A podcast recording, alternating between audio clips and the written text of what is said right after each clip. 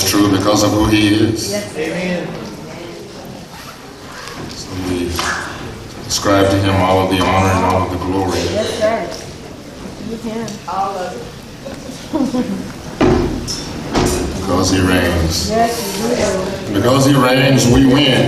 Yes, sir. Yes, sir. Amen. We reign with Him in victory, triumphantly. Yes. All of the promises of God are yes and amen Yes. in Christ.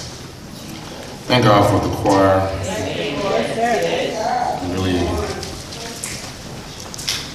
appreciate such Christ-centered singing.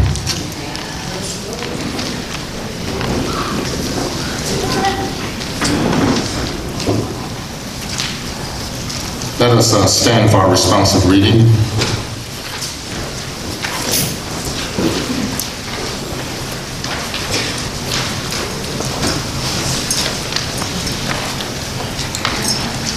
It is, by the way, on page six of your programs, responsive reading, page six of uh, your programs. And he began to speak to them in parables. A man planted a vineyard and put a fence around it and dug a pit for the wine press and built a tower and leased it to tenants and went into another country. When the season came, he sent a servant to the tenants to get from them some of the fruit of the vineyard. And they took him and beat him and sent him away empty handed. Again, he sent to them another servant, and they struck him on the head and treated him shamefully. And he sent another, and him they killed. And so with many others. Some they beat, and some they killed. Still one another, for the lust of some. Finally, he sent unto them saying, They were fled by some. But those tenants said to one another, This is the heir. Let us kill him, and the inheritance will be ours. And they took him and killed him and threw him out of the vineyard.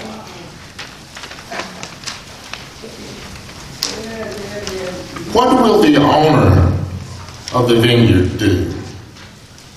He will come destroy the tents and give the vineyard to others. Have you not read this scripture? The stone that the builders rejected has become the cornerstone. This was the Lord's doing, and it is marvelous in our eyes. Together, and they were seeking to arrest him, but feared the people, for they perceived that he had told the parable against them. So they left him and they went away.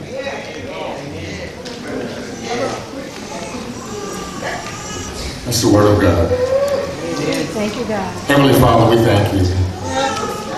You have given us such a treasure by giving us your word. Thank you, Lord. We give you thanks, we give you praise for the great and glorious, all sufficient, authoritative, altogether lovely Word of God. And Heavenly Father, when I think about its sufficiency, when I think about the fact that it is not even capable of any error and it is without error, and it is your word, when I think about that, Lord, I tremble because I have to handle it. I have to rightly divide it. Lord, I'm running. I'm camping out at the throne of grace because I need grace to rightly divide your word of truth. You have taught me my studies privately. I pray, Heavenly Father, right now that you would preach me beyond my preparation. Fill me, Holy Spirit, let your word dwell in me richly, in wisdom and understanding as I preach to your people. I pray, Heavenly Father, for grace to bear fruit, for I do not want to preach truth and deny it in my actions. You know in my flesh dwells no good thing. I pray for your people. I couldn't see it until you illumine my mind to see it. So I pray that in their hearts right now, I pray that they're seeking to see, wanting to see, wanting to know Christ, wanting to learn Christ. And you have never left anyone dissatisfied that had that desire in their hearts. Fill them and let your word dwell in them richly. I pray for anyone here that is not yet saved. Lord, have mercy. I sat where they sat. Save, Heavenly Father. Please, God. Save in this house. Church members, non-church members, we want relationships. We want people brought out of darkness. We want eyes to be open. We want graves to be left behind. Save, I pray, through the preaching of your word. Wow. Again, I need you. In Jesus' name, amen.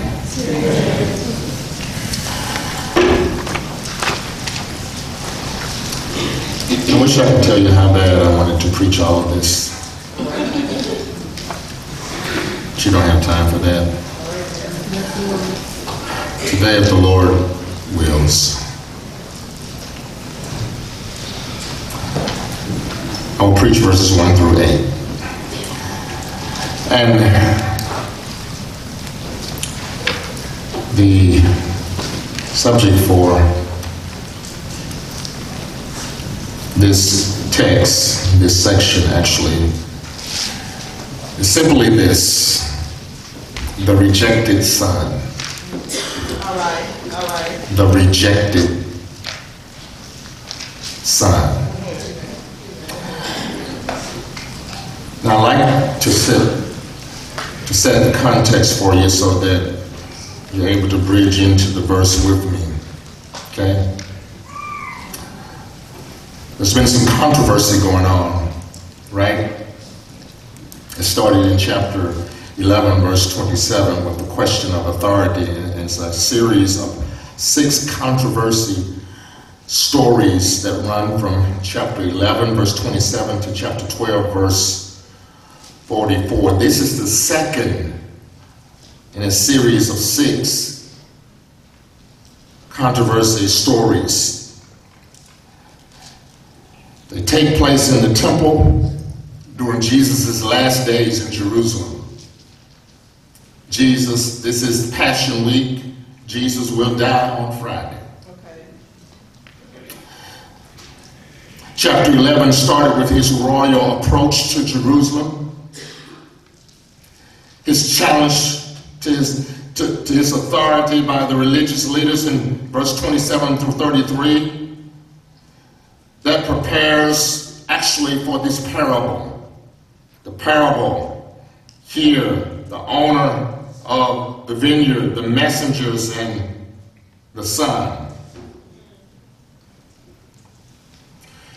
The judgment against the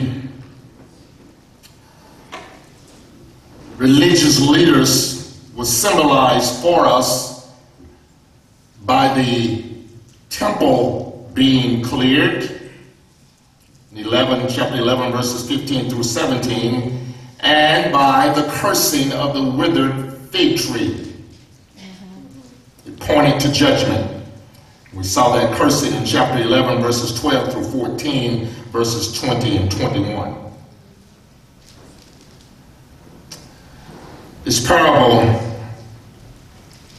shows clearly their rejection and clearly their judgment. They've been plotting against Jesus. Remember, they, they, they were plotting in chapter 11, verse 18, after Jesus cleared out the temple. Chapter 12, verse 8 shows that they're preparing for further plotting. Jesus is actually prophesying what they'll do. They ask about his authority. You remember in chapter 11? They ask about his authority in the previous section. Jesus refused to answer. However, this parable lays out where his authority comes from.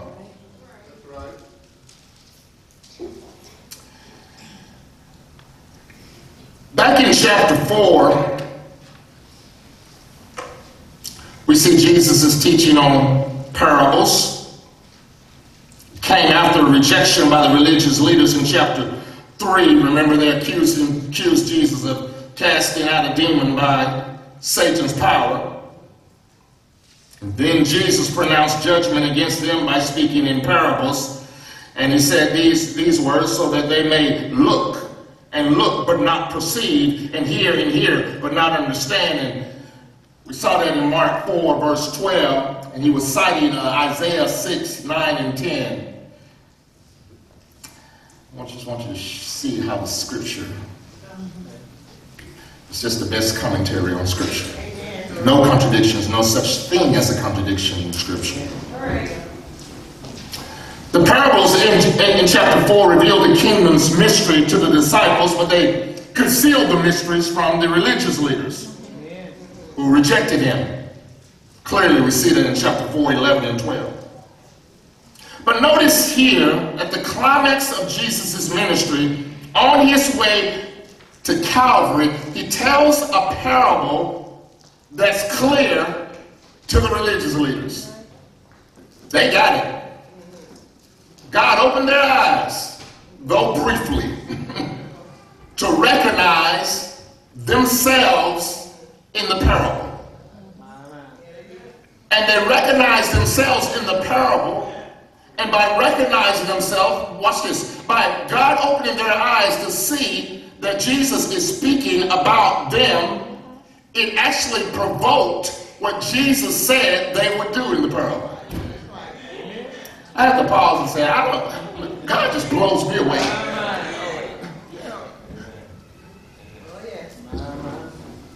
He wants his son on the cross by Friday. he wants his son on the cross on Friday, doesn't he? And Jesus is intentionally challenging, provoking the religious leaders to that action. So they will actually bring the parable to fulfillment on Friday through their actions. And they're angry, and their anger is out of control. They want Jesus dead. Yes. And Jesus says in the parable, by way of the parable, you will grab the son Yes, sir. and kill him. Amen. This is, a, this is an allegorical parable of the tenants. It draws, actually, I will show you in a moment from Isaiah's song of the vineyard in Isaiah 5 1 through 7. But it, it, it portrays Israel's religious leaders as wicked tenant farmers over God's vineyard who refuse to give the owner his due and eventually kill his son. And judgment against them follows, and the son who was rejected becomes the cornerstone in the new temple that God himself declares he would build. And we're in the new temple. Thank you, Lord. Isn't that good news? You have to see that on another time. I, I want you to I, I want to break down this, this parable. Parables um, are really expressing a, a main point. I want to tr- make sure you, you get it and try to get you there, okay? Although I cannot finish it today. I want you to see number one, in verse one, the goodness of God. The goodness of God. And he began to speak to them in parables. A man planted a vineyard and put a fence around it and dug a pit for the winepress and built a tower and leased it to the tenants, and leased it to tenants and went into another country. Just stop right there. First of all, we see this goodness is true of Israel historically. Amen. It's true of Israel historically. Follow me. Notice first the social background to the parable. The order in the, in, in, in the original language actually places the emphasis on the vineyard planted at great expense. That, that's a lot that's going on in verse 1, isn't it? A vineyard was a very profitable agricultural project in Jesus' day. It was a major long-term investment from which no return could actually be expected for at least four years. From the subsequent description and happenings, it is clear that it was an investment, not a project, in which the man planned to take uh, uh, uh, a personal part. It was not a project in which the man planned to take a personal part, because he left, right? Yeah. Vineyards were an important feature of first century Palestinian life. So Jesus is speaking of a process that would have been well known to the audience that he's talking to. Not to you, but to the audience that he was talking to. But we- we've got to get what he's saying to them in order to understand what he actually means and the application for us. This was a new vineyard set up on new land. Being new, it, it, it involves some uncertainty as to how well it would just work out. But if you notice, the owner had done all he should have done to ensure a good vineyard. Yes. Right. He had done it. He had done everything. All right. Now, this is a side note. When you're interpreting parables, don't try to apply every line. Okay, you mess it up. The practice of leasing a vineyard was very common in Galilee. It had large land, land estates absentee, absentee landowners would be very familiar as well to the audience that Jesus is talking to. So that's the social background. I want you to notice the biblical background for the parable. Biblical background. We got to set it up, all right? We got to set it up. Listen to me. The biblical background. The biblical background that Jesus is actually referring to is taken from Isaiah chapter 5, verses 1 through 7.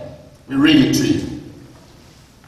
Let me- sing for my beloved my love song concerning his vineyard. My beloved had a vineyard on a very fertile hill.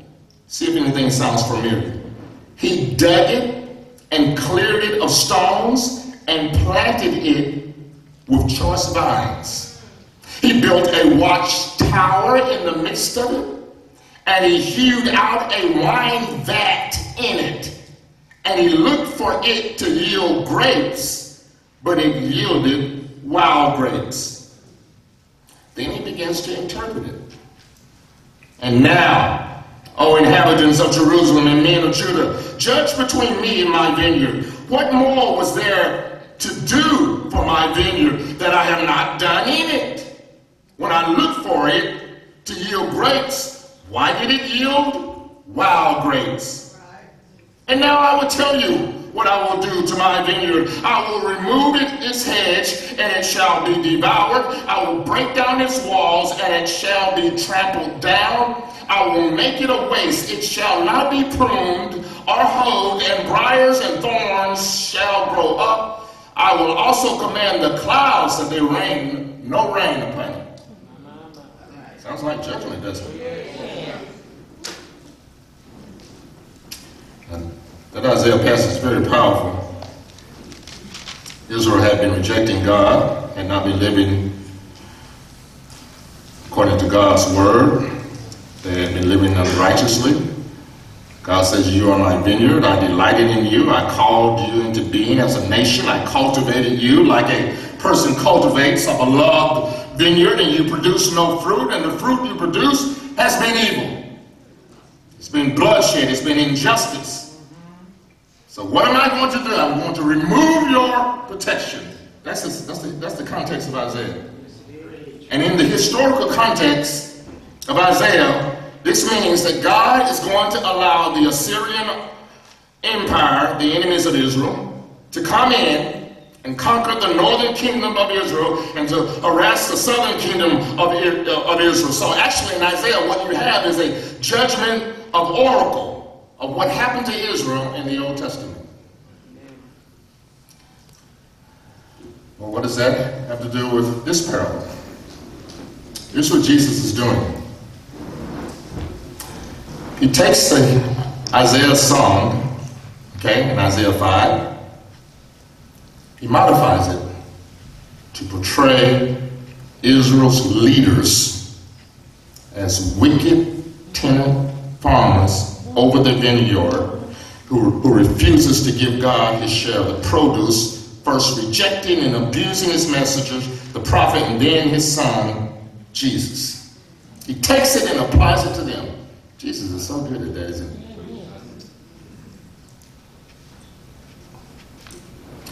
No. Some interpret this as say Jesus is God's rejecting Israel and the church is replacing Israel. Uh, the replacement theology I just can cannot cannot embrace. Um, when I read Romans 11, I haven't found anybody that believes that theology. They don't know what to do with Romans 11.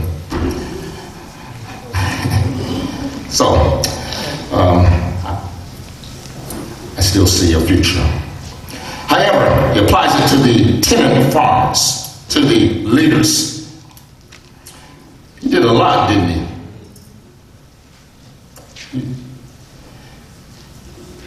He, built, he put a fence around it, right? That's a wall of stones, a, a hedge to keep wild animals out.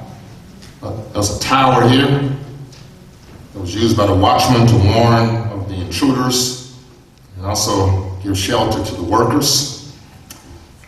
There's a wine press here. The wine press would have two, two vats that would have an upper, upper one in which the grapes were placed and trampled by foot, and a lower one for collecting the juice.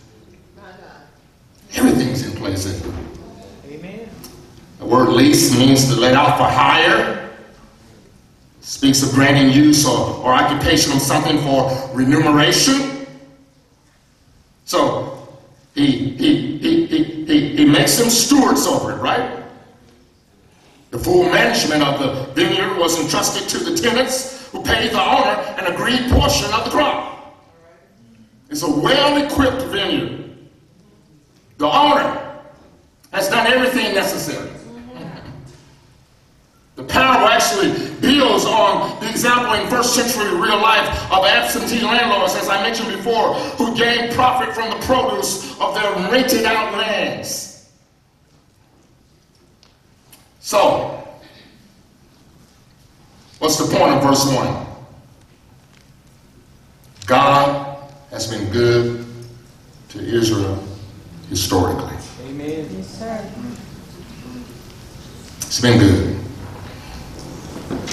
The goodness of God means that God is the final standard of good, Yes, sir. and all that God does is good and worthy of approval, whether you approve or not, it's still good.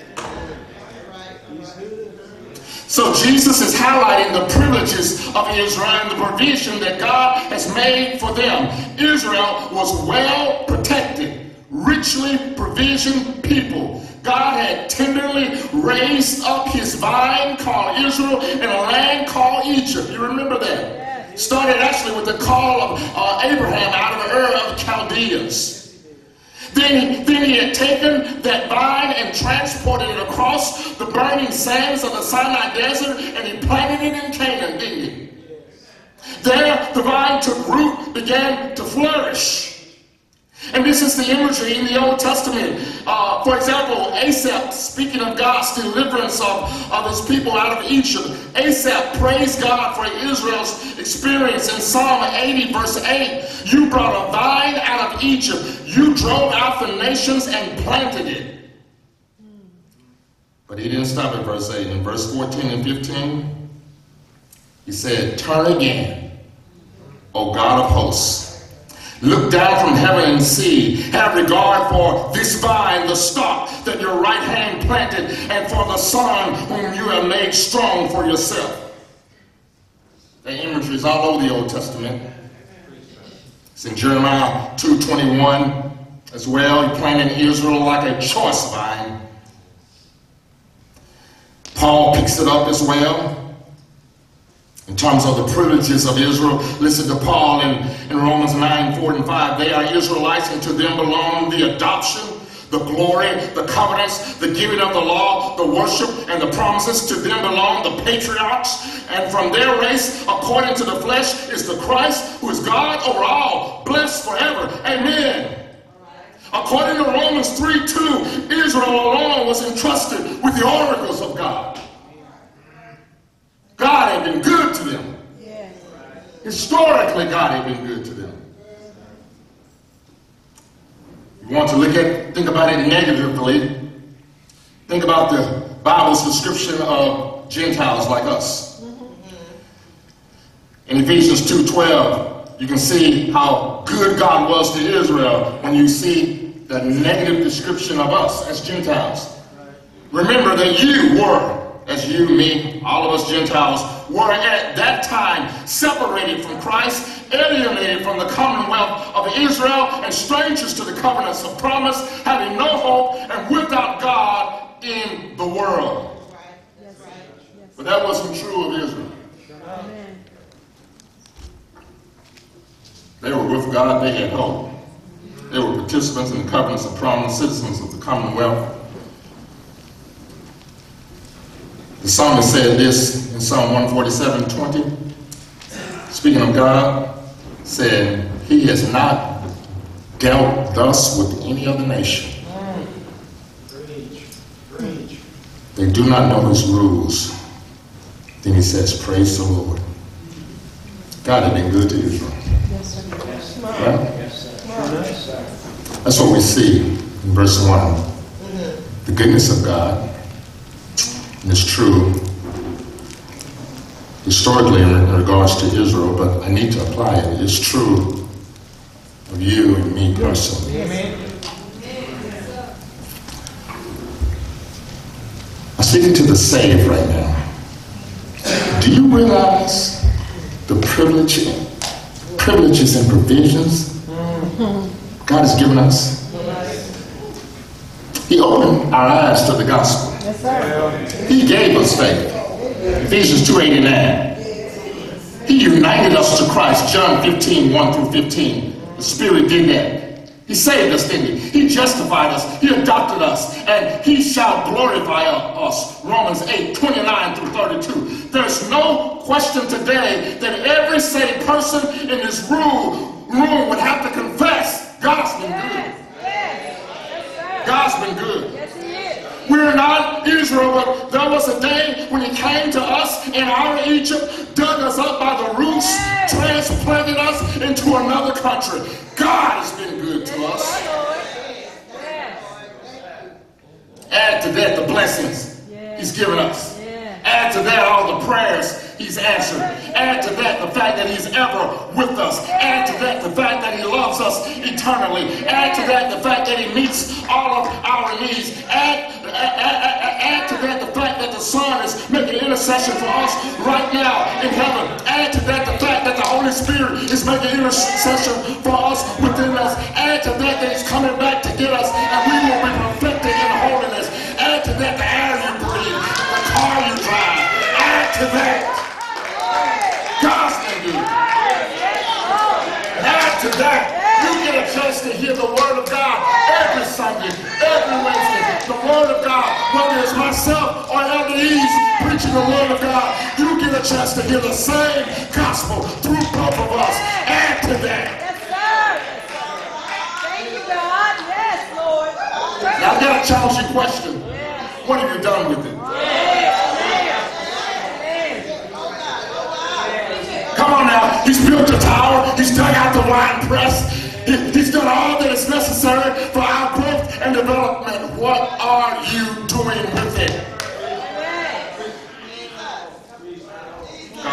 to us. I guess I better. It's true of Israel. Historically, it's true of you and I. Uh, personally, God's been good. Yes, you are, Lord.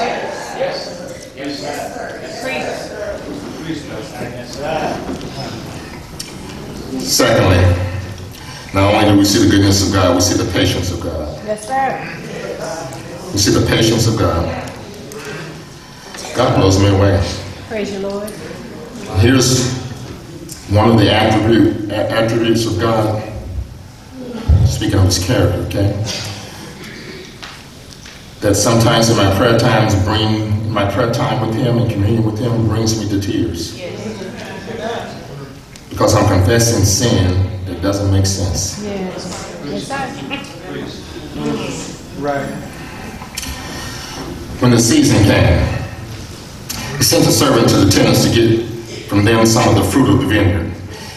They took him and beat him and sent him away empty handed. Again, he sent to them another servant, and they struck him on the head and treated him shamefully. And he sent another, and, and him they killed. And so with our, and so with many others, so they beat. And, excuse me, and so with many others, slow down. And so with many others, some they beat, some they killed. That's right, that's right. Oh, God. Three truths about God's patience. Number one, God patiently holds stewards accountable.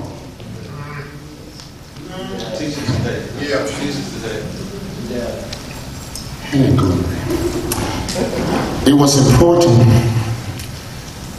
in ancient Palestine for owners to establish their ownership of the land. So the owner at the proper season, the time of the vintage, he sent to claim the rent.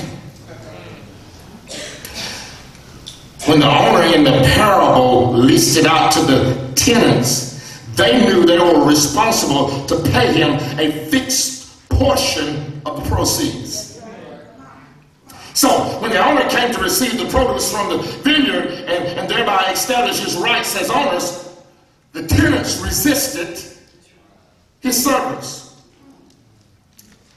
Don't miss this. Their refusal was an attempt to deny the owner's claim to ownership. They wanted to keep the vineyard for themselves. The- the- so, so they refused to pay the lease that, that, that would have established the owner's possession of the land. They, they, they were hoping because, you know, he's in a distance, he would, he, he would con- consider dealing with the tenants too much trouble and just surrender uh, his claim of the land. But it wasn't like that. A day of accountability came. Every person was expected to make their contribution for the wonderful privilege of living in the beautiful vineyard being blessed by it. Fruit was expected. Every person responsible for the vineyard was expected to labor and produce. The owner came, and fruit was expected. Why was fruit expected? Because of verse 1. The owner had been good. He had done everything everything necessary. Amen. Now notice here, fruitfulness is linked to spiritual stewardship.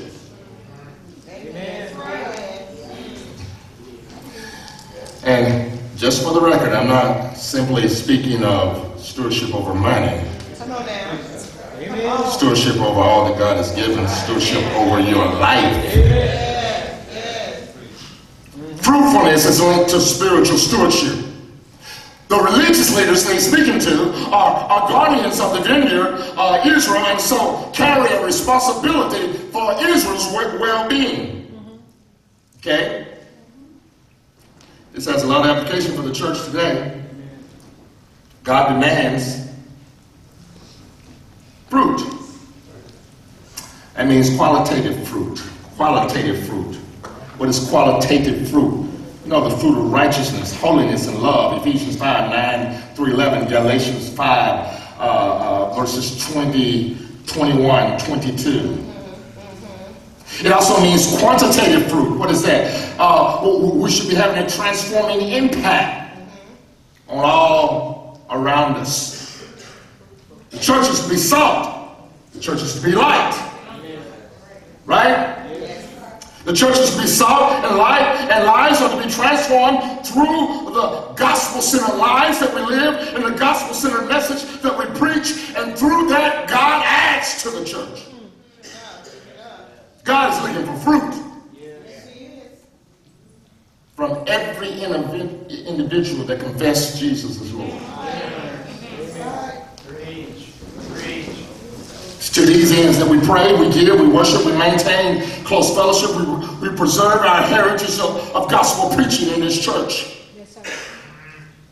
Faithfulness to God. Faithfulness. Yes, And it doesn't happen automatically, Amen. right? It doesn't happen, happen automatically. It happens when those who profess Jesus as Lord and Savior of their life put our hands to the plow. You're not just automatically faithful. Right? Preach, preach. He came. God patiently holds stewards accountable. God patiently sent his prophets. Yes. That's who the servants are in the text. Remember, the tenants are the rich, the wicked, rich, uh, religious leaders. And remember, the owner is God. Okay. And by the way, the son is Jesus. Come on. You got that? Yes. And, oh, and by the way, the vineyard is Israel. And the tenants were supposed, supposed, the tenants who had stewardship over Israel, they were supposed to be doing something different than what they were doing, and there was no fruit. But God patiently sent his prophets. We see we saw that in verses three through five. He sent three servants, the only did. It's really slaves in the original language. They treated them violently. Notice what happened. The first servant they beat and sent away empty handed. That word beat doesn't mean to just spring on. It means to beat severely. He's dismissed, no fruit in his hands. The second servant was seriously wounded and shamefully treated, treated very much dishonored, struck on the head, handled shamefully, dishonored, and insulted. The third servant, they killed him. They killed him. And Mark says, I don't have time to tell you all of them. But there were many others that he sent. Some they beat, some they killed. There were many others that he sent. Some they beat, some they killed. There were many others they sent. And the response was the same. Yes. Some they beat, some they killed. Why are you telling us this, Jesus? Because Jesus says, I want you to see the amazing patience of the owner in view of the mistreatment of his servants.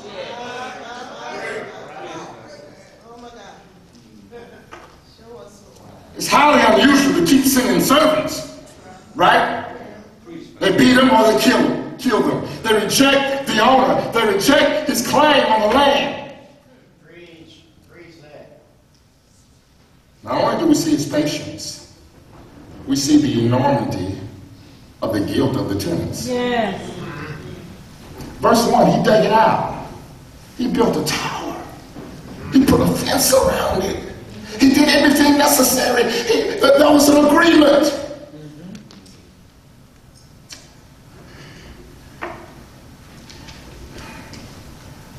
Lord Jesus, no ordinary individual would allow such a series of violent actions against his servants. No, no, no. Jesus says, you're exactly right. No ordinary individual would. But the owner is God.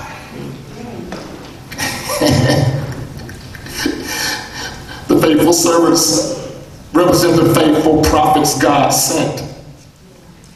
Hebrews 11.1 reminds us that long ago God spoke to the fathers by the prophets at different times in different ways. And listen to He- what Hebrews 11, 35 through 38 says about them. Some men were tortured, not accepting release, so that they might gain a better resurrection. And others experienced mockings and scourgings, as well as bonds and imprisonments. They were stoned, they were sawed in two. They died by the sword. They wandered about in sheepskins and goatskins, destitute, afflicted, and mistreated. The world was not worthy of them. They wandered in deserts and on mountains, hiding in caves and holes in the ground. Jeremiah, rem- remember, was beaten and put in stocks, Jeremiah 20, verse 2. Tradition says that Isaiah was one of those guys that was sawed into, who was sawed into. Zechariah was stoned to death in the temple, 2 Chronicles 24, 21. In Nehemiah 9:26, Nehemiah says, But they were disobedient and rebelled against you. They flung your law behind their backs and killed your prophets who warned them in order to turn them back to you. And the last Old Testament prophet that was killed was John the Baptist, and they cut his head off. Wow. What Jesus was talking about in this parable, they had actually done. Yes, sir. The very priests and scribes and elders who were challenging the authority of Jesus in the temple, trying to destroy them, these men were responsible for the spiritual growth of God's people. Yes. They were supposed to be feeding the people, protecting the people, loving the people like a winemaker loves his vineyard. Mm-hmm. They were supposed to be, be instruments of God's glory. They, they were taking fruit from, from the kingdom and using it for their own selfish means, much like some of these so called prosperity preachers who are not God's preachers at all. They're like these men here. They had their own selfish aims and ambitions in, in mind. They were using the vineyard, you know, the vineyard as men today use the church for their own selfish means. They wanted power and prestige for themselves. That happens today, beloved. It happens today, I'm telling you. We're trying to use the church to serve our purposes rather than the purpose for which God created it. We see some pragmatism going on in some other church. Oh, they're packed out every, Sunday. Well, uh, they, they, they're giving them $100 to the first 10 members that get there. Oh. How ungodly and Amen. wicked is that? The church is not a place to which you fulfill your personal goals. It's not a place where you eh, eh, where you're seeking power, prestige, or fulfillment for yourself. It's not a place where you can go and get your title and your, your office and your honor and your recognition. The church exists for God's glory. Yes, sir. Yes, sir. Do I have any warriors in there? It exists for God's glory. And, and let's back up, RBC. All right. Let's back up for a moment. God has been extremely patient with us. are, Lord. Yes, you are. I didn't say with you. I said with us. That's right. That's right. Preach. Oh, baby. He sent servant after servant. Why didn't he just destroy them? Because he's so patient. He's so long suffering. He has every right to respond to sin with immediate judgment. Yes, sir. He has every right to do that. God doesn't owe anybody. God is never in debt to anybody. Amen. He has every right to judge right then. He kept sinning. Yes, Lord. Praise you. Thank you. How long suffering is he? I want you to listen to this. Isaiah 65, verse 2. This is God speaking. I spread out my hands all, all the day to a rebellious people who walk in a way that is not good, following their own devices. God says, My hands are spread out. Yes. He gives time to repent. Listen to 2 Peter 3, verse 9. The Lord is not slow to fulfill his promise as some count slowness, but is patient toward you, not wishing that any should perish, but that all should reach or come to repentance. That's what God is like today, right now, this very moment. If he wasn't, all of us would be consumed.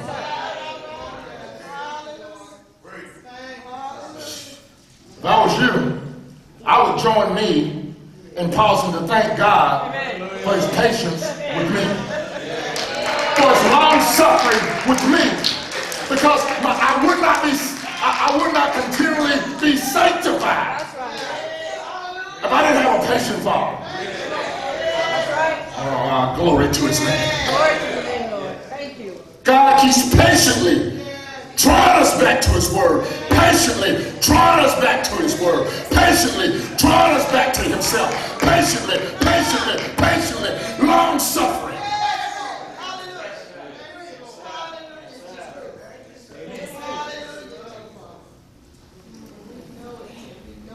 You have, you have some just, that just won't listen. Lastly, you see the patience of God? By the way, remember, he does believe in accountability. Amen. We saw that with the withered fig- fig tree. Oh, yes. God does not want to walk in his church and see nothing believes. Amen. Come on. You're accountable. We are accountable for what goes on in here. Yes, sir. Oh, yeah. Yes, sir. We're accountable for what's going on in here while we're in here, and we call it worship, Yes, sir. We Yes. you, God keeps sending sermon after sermon, after sermon after sermon, Yes, sir. after sermon after sermon. Help. And I don't simply preach to you. When God sends a sermon, it's my sermon. Believe me, I get it in that office. I get it when I'm sitting at home studying. God is preaching to me. Yes. Amen. Thank you, Lord. Well, lastly, God patiently sent his son. I'm trying to stay on the ground. I'm closing. I'm trying to stay on the ground right now. Oh my goodness. How could anyone reject the son? He still had one other. That's what the text says. A beloved son. Finally, he sent him to them, saying, They will respect my son. Remember, this is a parable. But those tenants said to one another, This is the heir. Come, let us kill him, and the inheritance will be ours. And they took him and killed him and threw him out of the vineyard. Oh my goodness. What a climax. The owner said, I have one more that I want to see. What farmer in his right mind would surrender his son to tenants that have already killed his servants? It- it- it's a question worth asking. You know why it's worth asking? Because all you can get out of that is the unrelenting love of God. What type of father do we have? We have a father that'll send his son to people that want to kill him. Okay. Now, is true that according to Jewish law, a son possessed legal rights that a servant didn't have. Yes, sir. So the son is the heir, right? In sending the servants, the owner appealed to the integrity of the tenants. Do what's right. In sending the son, uh, he appeals to the right of law. The son was the only person other than himself who possessed legal claim over the vineyard. Mm-hmm. That's why the owner says they will respect my son. Because the son goes as the father's representative with the father's authority to the father's property to claim what the father owns. They will respect my son. Oh, what kind of compassion is that? You know, the word for sin actually carries the sense of a divine commission. Oh, how the son is different from the servants, isn't he? There are many, but uh, he's unique. Yeah, yeah, yeah, yeah, yeah. They, they're hired out to go, uh, but, but he's an heir. Uh huh. Yeah, yeah, yeah. They're forerunners, but he's the last and final word. Uh, the owner's not saying anything else after the son. but watch this. The son is beloved. Yes. You see that in the text? I come into our clothes, we eat anyway afterwards. Y'all see that in the text? Yes. The son is what? Beloved. You see that? Ooh, that means one and only son of the same nature, same essence. Oh my goodness. That sounds like Mark 111 when the Father spoke out of heaven at, at the baptism of Christ and said, This is my beloved Son, in whom I'm well pleased. He's never said that about any of us. Because there's none like him. It sounds like the uh, uh, uh, what was heard at, at, the transfiguration in chapter 9, verse 7. Ah, this is my beloved son. Listen to him. It sounds like the language of Genesis 22 when God said to Abraham, Take your son, your only son, whom you love. It sounds like John 3:16 to me. For God so loved the world that he gave his one and only son. It sounds like Isaiah 9, 6, and 7. For a child will be born for us, a son will be given to us, and the government will be on his shoulder. He will be named Wonderful Counselor, Mighty God, Eternal Father, Prince of Peace. The dominion will be vast, and his prosperity will never end. He will reign on the throne of David over his kingdom to establish and sustain it with justice and righteousness from now on and forever. The zeal of the Lord of hosts will accomplish it. Oh my goodness. He sent the Son. He sent the Son when nobody was worthy. He couldn't wait on anybody to be worthy. Because there's none righteous. No, not even one. Or if you want to say it this way, none righteous. No, not even you. That's right. They saw the son in the parable. They said the same thing that Joseph's brother said. Yes. Come, let's kill him. We kill the heir, we take ownership of the property. He must be sending the son. The son must be coming because the owner's dead. So if we get rid of get rid of the son, we can take ownership. Sounds like a covetous heart, doesn't it? It'll make you want what you shouldn't want. It, make you think that your sinful des- desire should be fulfilled at all costs. That's what covetousness would do for you, right? It, it, it will cause you to exploit other people. Your desire, when you covet things, your desire becomes your God. Yes. Do you think, if you're singing under the sound of my weak voice, do you think that by erasing God from your life, that you can take control of your eternal destiny? You've got to be kidding. Yes. That's why sin is utter foolishness.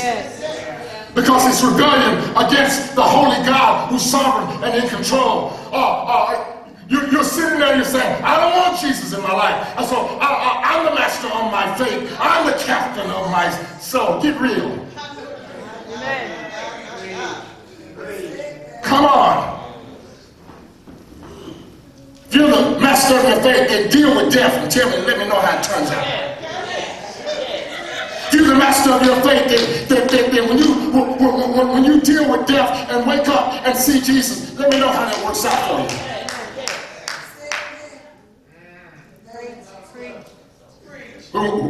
Uh, uh, If we could, we kill God. You know that.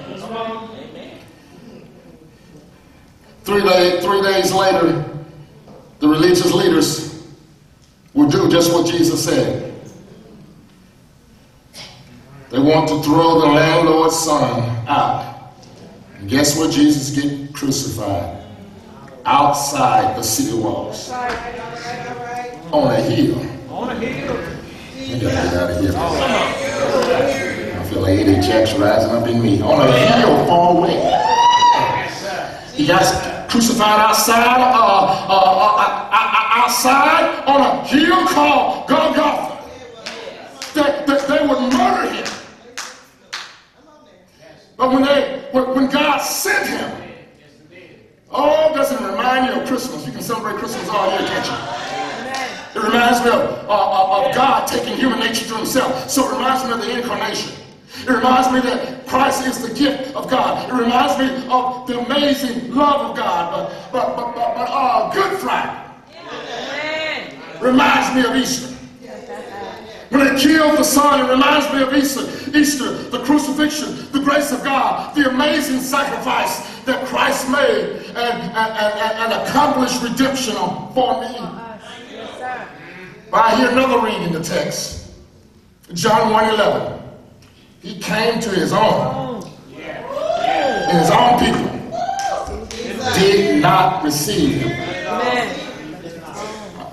I gotta go in, but I go in with a quote from one of my favorite preachers.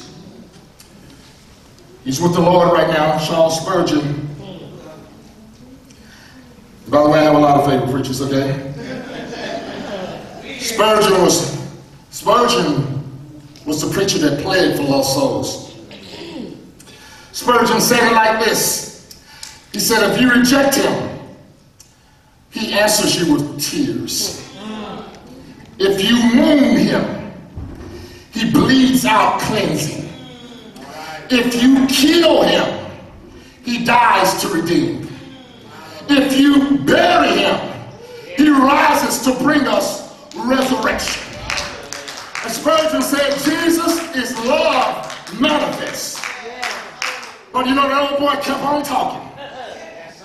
And uh, I decided to share it with you because it blessed my soul. He said, let us see for a minute who this messenger is. Talking about Jesus. He's one greatly beloved of his Father. And in, and in himself is of surpassing excellence. The Lord Jesus Christ is so inconceivably glorious that I tremble at any attempt to describe his glory. Ah, Assuredly, he's very God, a very God, co-equal and co-eternal with the Father, and yet agreed to take upon himself a human form.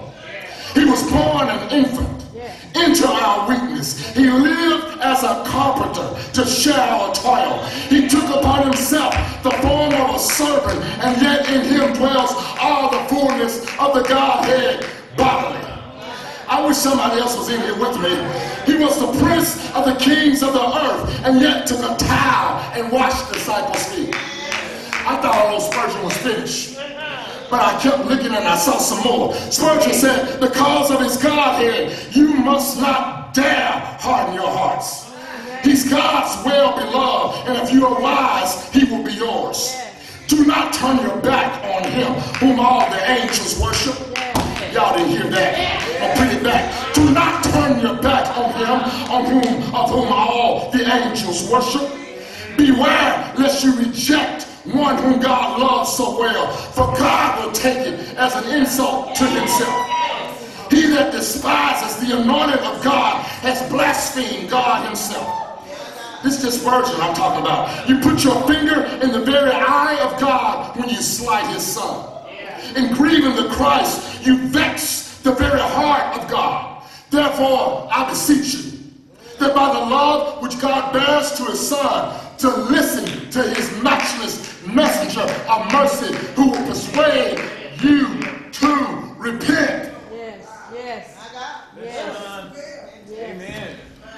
I showed you the, the, the I showed you the tenant farmers, mm-hmm. but I didn't show you them in order for you to mimic them. Mm-hmm. Amen. I want you to see the enormity of your sin, Sure enough. Yes, sir. Mm-hmm. Right. and instead of rejecting the Son, Give it. Yes, sir. receive Him, Yes, sir. run to Him. Amen. The only one. wow, this is amazing. He is. The only one who can help you Yes, sir. and save you and redeem you and change you is the one you rejected. Yes. This is true. Amen. Hallelujah. Yes. That's the only one. Yes, sir. Oh, yeah. You gotta lose that life. Yes, sir. These guys didn't want to lose their life. Amen. They thought they had it better. And so do you. You think you have it better. I plead with you today. Receive the Son. Don't reject Him. Amen. Repent. Yes. That's a part of faith. That's the other side of the coin of faith. Repent. Turn to Christ. Today. If you got a penny in your pocket, you got more money in your pocket than you have time.